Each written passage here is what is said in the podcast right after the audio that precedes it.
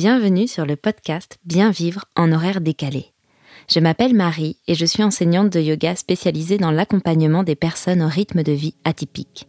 Que tu sois intermittent, que tu travailles en 3-8, de nuit, le week-end, en coupure, ou si tout simplement tu fais beaucoup d'heures ou que ton rythme de vie est différent d'un 35 heures de 10h à 18h, ce podcast est fait pour toi. Chaque semaine, je te délivre des conseils, des outils et des astuces accessibles et intégrables facilement dans ton quotidien pour prendre de bonnes habitudes, mieux vivre tes horaires décalés et t'aider à retrouver l'équilibre. Je te souhaite une belle écoute. C'est parti. Hello à toi Avant de démarrer cet épisode, j'ai une invitation spéciale pour toi parce que j'organise bientôt un Lazy Yoga Challenge de 4 jours et tu es invité à prendre ta place dès maintenant. Alors tu peux mettre tout de suite pause, le lien se trouve dans les notes de cet épisode, tu cliques sur le lien, tu renseignes ton prénom et ton adresse email et tu recevras l'accès pour participer à ce challenge. C'est gratuit, bien évidemment. C'est pour toi si tu ne veux pas attendre 2024 pour te réconcilier avec ton sommeil, ou en tout cas si tu ne veux pas emmener les mauvaises habitudes de 2023 avec toi et que tu es bien décidé à améliorer quelques essentiels dès maintenant. Alors quand je parle d'essentiel, je parle par exemple de la manière dont tu vas te coucher et peut-être surtout d'en finir avec ce mental qui t'embarque au moment où tu voudrais plonger dans les bras de Morphée. Je parle aussi de ce petit bagage émotionnel, de cette petite casserole qui t'empêche de faire la paix avec toi-même et donc là aussi de t'endormir sereinement, voire même qui te réveille la nuit. Je parle aussi de commencer à apaiser la pression et le stress qui s'accumulent physiquement dans ton dos, dans tes mâchoires et qui vient littéralement bloquer le relâchement qui est nécessaire à l'endormissement.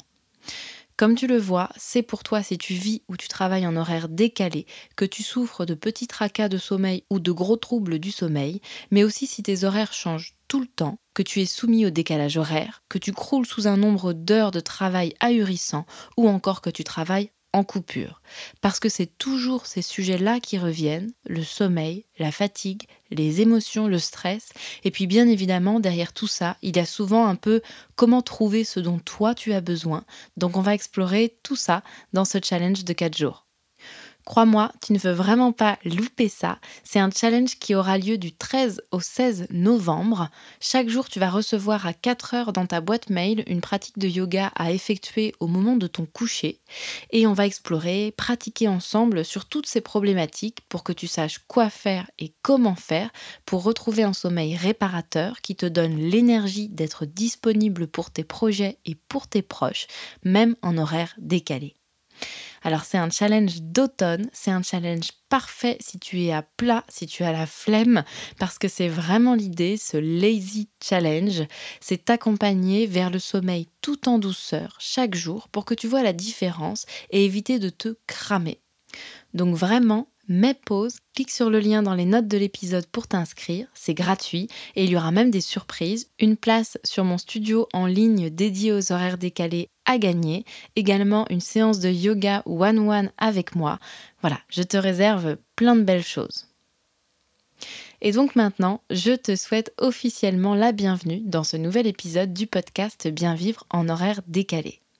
Si bien dormir, c'est important pour toi, alors comment tu te couches est plus important que quand tu te couches. Et c'est pour cela qu'aujourd'hui, je viens te parler de rituel du coucher. Alors non, ne décroche pas tout de suite, cet épisode n'est pas dédié à l'accompagnement au sommeil des enfants, mais bien du tien. Parce qu'en effet, peut-être que tu connais l'importance de ce fameux rituel du soir ou rituel du coucher pour les bébés ou pour les enfants qui est souvent organisé autour euh, du trio bain, biberon, câlin et bien sûr qui évolue en fonction de l'âge ensuite. Mais sache que le but premier de ce rituel, c'est de favoriser le sommeil et le bon endormissement. Et ça, en tant qu'adulte en horaire décalé, c'est quelque chose dont tu as fortement besoin également. Alors si tu ne prends jamais le temps d'un rituel du coucher, ou que peut-être même tu découvres cette notion aujourd'hui, que cela t'arrive mais que tu ne le fais que par moment, genre quand t'as le temps, si l'endormissement est parfois ou souvent problématique pour toi et que tu souffres de réveil nocturne ou d'insomnie, cet épisode est fait pour toi. Sans plus attendre, je me lance dans le sujet pour t'en dire un peu plus sur à quoi ça sert, ce fameux rituel de coucher. Alors, tu auras bien compris qu'il est là pour favoriser ton sommeil, mais pourquoi? Comment se fait-ce? Je crois l'avoir déjà évoqué par ici, mais un petit rappel ne fera peut-être pas de mal. Ton cerveau, il aime ce qui est rassurant. Et justement, pour dormir, tu as besoin d'être rassuré. De plus, toi qui peut-être dors le jour plutôt que la nuit, ou qui change d'horaire de coucher plusieurs fois par mois, voire par semaine, le rituel de coucher, c'est l'occasion idéale de retrouver un chemin vers l'endormissement. Par ce rituel, tu veux montrer à ton cerveau, à ton corps, à tout ton être en fait, que le moment d'aller se coucher se rapproche. Alors je t'entends déjà presque me dire oui mais Marie, t'es bien mignonne avec ton rituel du coucher, mais j'ai déjà pas beaucoup de temps pour dormir, je vais pas en plus prendre un temps pour une espèce de sorte de rituel, je suis fatiguée, je vais me coucher, point.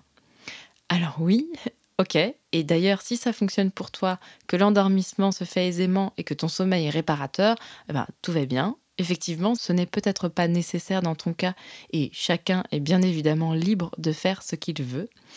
Mais peut-être que mettre en place ce petit temps avant d'aller dormir peut être une solution ou une partie de solution à tes problèmes de sommeil, à tes problèmes d'endormissement et à ta fatigue. À ce stade, il est peut-être important de noter que s'endormir en une minute ou en moins d'une minute, ça relève de l'ordre du rêve. En moyenne, je crois qu'on met 30-35 minutes à nous endormir. Et alors oui, tu trouveras toujours l'exemple de quelqu'un euh, dont l'endormissement est hyper rapide, quel que soit le moment, quel que soit l'endroit et quel que soit le lieu.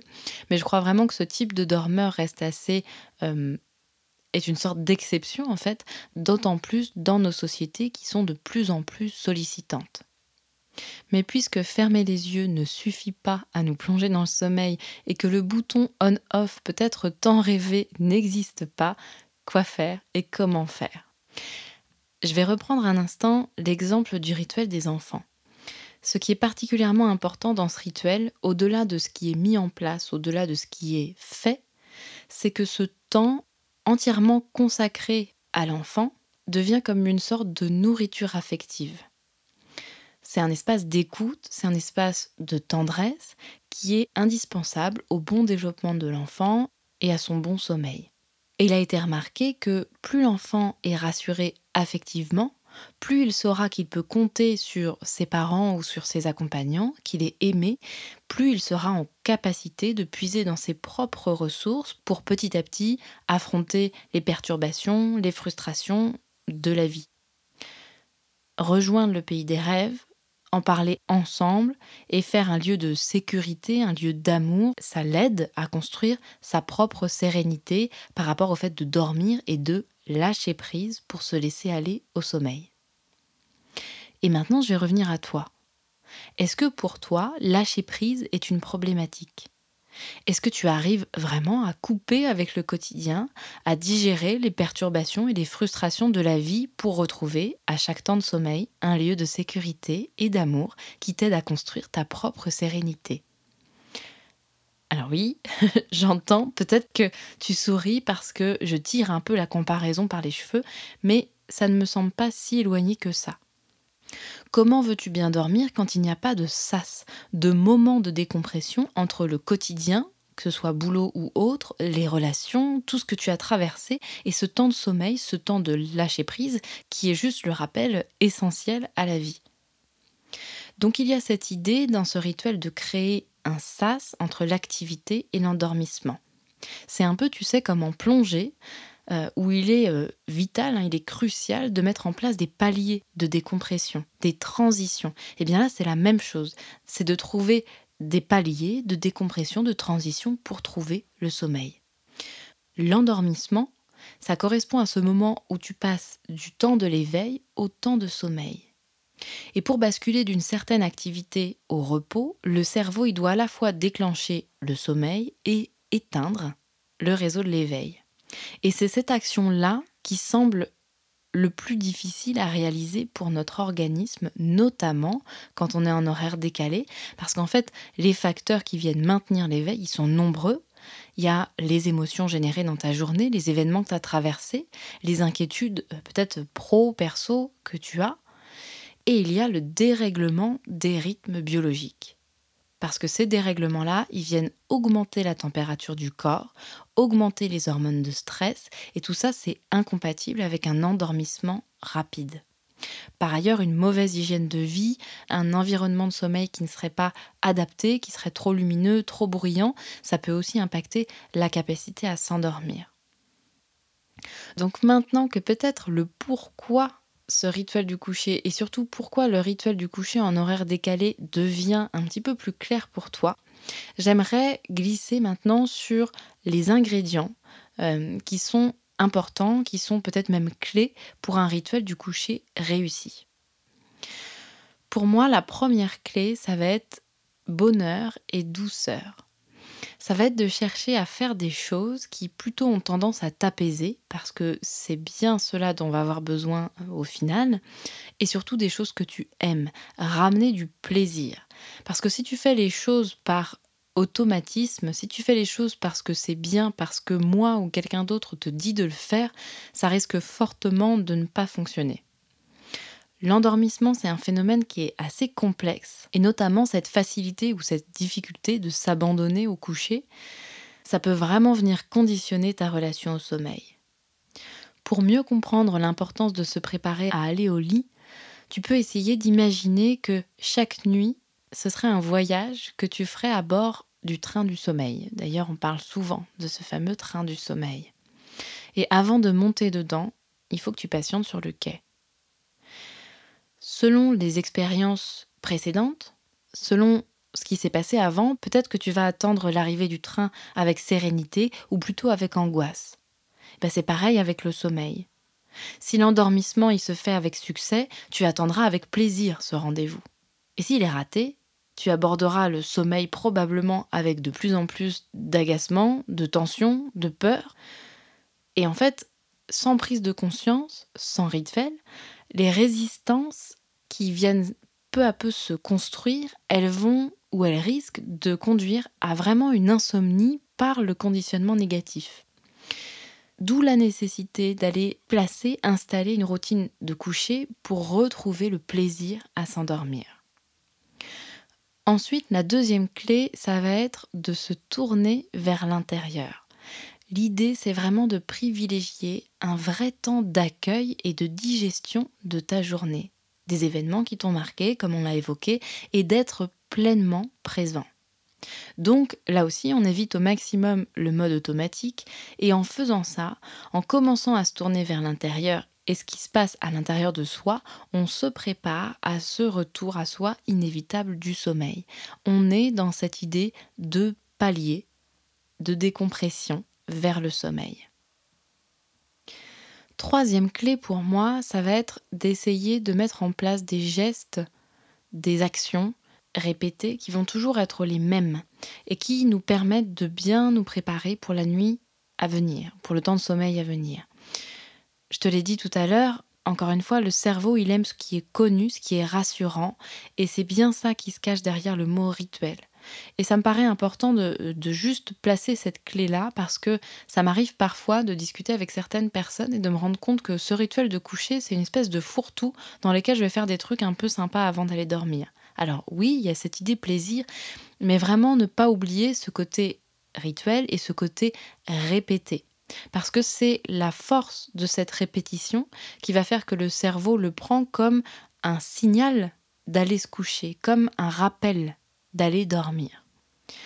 Et c'est avec ça que je vais conclure cet épisode, c'est te rappeler peut-être que derrière ce rituel du coucher, il y a l'idée d'un rendez-vous avec toi-même, qui est tellement bon et qui est tellement agréable que tu n'as pas du tout envie de le rater. Et la semaine prochaine, je te donnerai des idées sur comment créer un rituel du coucher serein et peut-être surtout ce qui t'intéresse le plus maintenant, des idées concrètes de ce que tu peux mettre dedans.